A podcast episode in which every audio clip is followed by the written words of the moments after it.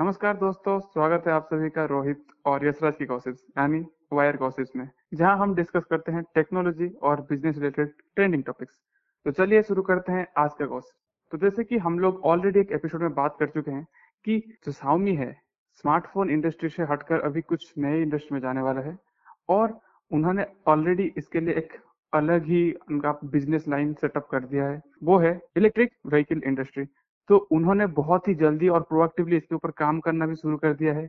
और उनका सीईओ अभी बोल रहे हैं कि 2024 तक वो इसको मास प्रोडक्शन पर लेने वाले हैं। मास प्रोडक्शन मतलब मारुति सुजुकी या टाटा, ऐसे लेवल में मैन्युफैक्चर करेंगे। और उनके हिसाब से वो इंडिया में भी बात कर रहे हैं कि इंडिया में भी इसको लाया जाए। और पहले तो ऑब्वियसली वो चाइना में ही शुरू करेंगे बट उसके बाद वो इंडिया में भी उसको ऑपरेट करने के लिए कोशिश कर रहे हैं और बात चल रहा है। और जैसे कि आप लोगों को पता है स्मार्टफ़ोन इंडस्ट्री था इंडिया में उतना फिजिबल नहीं था जब सामी इसके अंदर घुसा, उसके बाद उसने पूरा तहलका मचा दिया, पूरा चेंज ही कर दिया बिज़नेस को। वैसे क्या ये आगे आने वाले दिनों में इसको चेंज कर सकता है? आइए जानते हैं इस एपिसोड में। हाँ तो रोहित, अगर साउमी का इंडिया की एंट्री के बारे में बात करूँ देन मैं अपना खुद का स्टोरी बताना चाहूँगा। तो जब मैं लाइक प्लस टू पास किया था, यानी कि ट्वेल्थ पास किया था, उसके बाद मैं मोबाइल ढूंढ रहा था कि कौन सा एक सस्ता और सबसे अच्छा मोबाइल मिल जाए, मैं ढूंढ रहा था। तो मेरे दिमाग में एक ही कंपनी था तो माइक्रोमैक्स मुझे खरीदना नहीं था, क्योंकि मुझे वो अच्छा नहीं लगता था, उसका स्टाइल ही अच्छा नहीं लगता था। तो मैं सोच रहा था कि एच टी सी खरीदूँ, लेकिन सी बहुत ही कम फीचर देता था और ज़्यादा प्रीमियम चार्ज करता था। तो अभी मेरे लिए एक ही अफोर्डेबल ऑप्शन था, वो है सैमसंग तो सैमसंग भी अफोर्डेबल नहीं था, अगर अच्छे से बताऊँ, क्योंकि वन जी बी राम में वो एट थाउज़ेंड चार्ज करता था उस टाइम पे। तो मैं सोच रहा था कि हाँ ठीक है, खरीद लेता हूँ, और कोई ऑप्शन भी तो नहीं है, ये तो सबसे सस्ता है। तो फिर मैंने देखा साउमी को। आई थिंक मेरा पहला मोबाइल था एम आई फोर ए या एम आई फोर ए तो उस फ़ोन में क्या था कि वो टू जी बी रैम दे रहा था और टू थाउज़ेंड कम प्राइस में। और बहुत सारे एक्स्ट्रा फीचर्स थे, जो कि सैमसंग के ट्वेल्व थाउज़ेंड के फ़ोन में भी अवेलेबल नहीं था। और सबसे इंटरेस्टिंग चीज़ ये है कि वो फ़ोन बस कुछ ही टाइम के लिए सेल्स में आती यानी जो फ्लैगशिप सेल बोलते हैं। तो यहाँ से खरीदने का इंटरेस्ट भी बढ़ जाता है और ख़रीदने का डिफ़िकल्टी भी। तो अगर उससे पहले का बात करूँ तो मुझे स्वामी का नाम तक नहीं पता था। एमआई का नाम का मैं कुछ ब्रांड ही नहीं जानता था। लेकिन इतना अच्छा फीचर इतने कम रेट में देख के, मैं सैमसंग जैसे ब्रांडेड कंपनी को भी छोड़ के यहाँ पे आ गया। तो वो चीज़ होता है प्राइसिंग और पावर हम जानते हैं कि इंडियन कंज्यूमर जो होते, वो पैसे के कितने भूखे होते मतलब आप एक रुपया भी कम प्राइस दे दोगे ना देन वो ब्रांड को छोड़ के यहाँ पे आ जाएँगे। ये होता है इंडियन कंज्यूमर का जनरल माइंड तो अभी इलेक्ट्रिक व्हीकल मार्केट में अभी हम प्रॉब्लम देखने का ट्राई करेंगे। देन जनरली दो मेन प्रॉब्लम है। एक्चुअली तीन है। एक तो इतना ज़्यादा कार का वेराइटी नहीं है। मतलब अभी कुछ ही कार निकले हैं बस इस फ़ील्ड में। दूसरा बैटरी इतना ऑप्टिमाइज नहीं है। और तीसरा चीज़ प्राइस बहुत ज़्यादा है। मतलब उस टाइप का या फिर उस फीचर का जो नॉर्मल पेट्रोल या फिर डीजल व्हीकल आता है, उससे इलेक्ट्रिक व्हीकल थोड़ा ज़्यादा रेट में बिकता है। तो लेट से जब साउमी आ जाता है तो फ़र्स्ट ऑफ़ ऑल, वो फीचर तो अच्छा देगा ही देगा। और जिस तरह से वो हर महीने में एक मोबाइल निकालता है, उसी तरह से एटलीस्ट तीन महीने भी एक कार निकाल देना देन कार का वेराइटी सडनली बहुत ही ज़्यादा बढ़ जाएगा।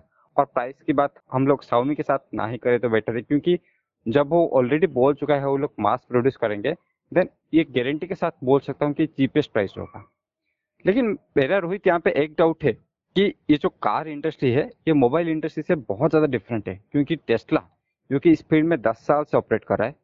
एलन मस्क आज भी ट्वीट करते हैं कि ये कार इंडस्ट्री बहुत ही कॉम्पिटिटिव है और कार मैन्युफैक्चरिंग एक बहुत ही ज़्यादा डिफ़िकल्ट जॉब है। और उसके रिप्लाई में आनंद महिंद्रा जी ने भी ट्वीट किया था कि हाँ हम इस इंडस्ट्री में बहुत साल से है और आज भी हमें डिफिकल्टी फेस करना पड़ रहा है।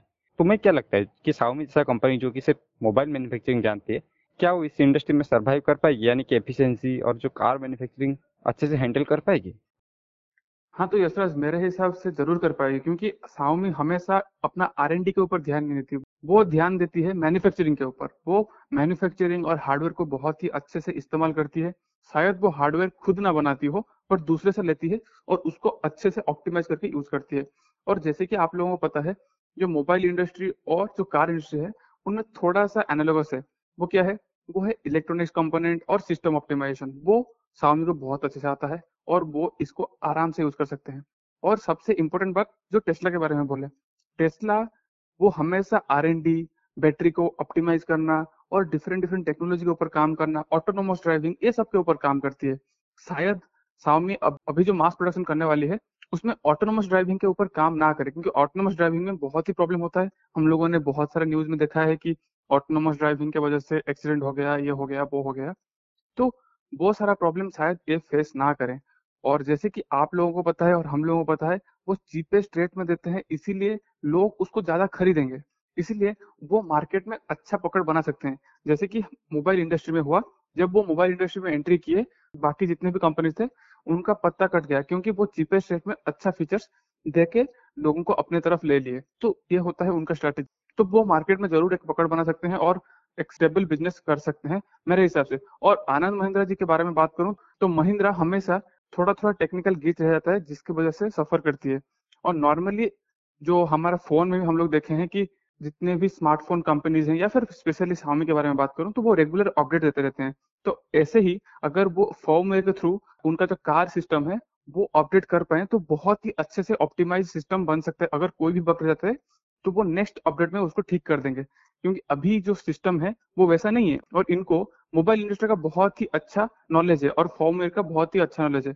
तो वो फॉर्मवेयर के थ्रू ओवर द क्लाउड आराम से सिस्टम को भी ऑप्टिमाइज कर सकते हैं और अपडेट कर सकते हैं। तो ये साउमी का एक एडेड बेनिफिट है क्योंकि वो ऑलरेडी स्मार्टफ़ोन इंडस्ट्री में काम कर चुके हैं। तो यशराज मुझे लगता है कि वो आराम से जो 2024 में बात कर रहे हैं मैथ प्रोडक्शन का, वो करेंगे और बहुत अच्छे से मार्केट में पकड़ बना लेंगे, चाहे वो हो जाए चाइना में या फिर इंडिया में। तो आई होप आप लोगों को पता चल गया होगा कि साउमी का प्लान क्या है क्या साउमी इंडिया में या फिर चाइना में या फिर वर्ल्ड में अपना पकड़ बना सकती है इलेक्ट्रिक व्हीकल इंडस्ट्री में? तो इसी के साथ आज का एपिसोड खत्म करते हैं। ऐसे ही चलते चलते सुनते रहिए हमारे पॉडकास्ट को। तब तक के लिए थैंक यू गुड नाइट धन्यवाद।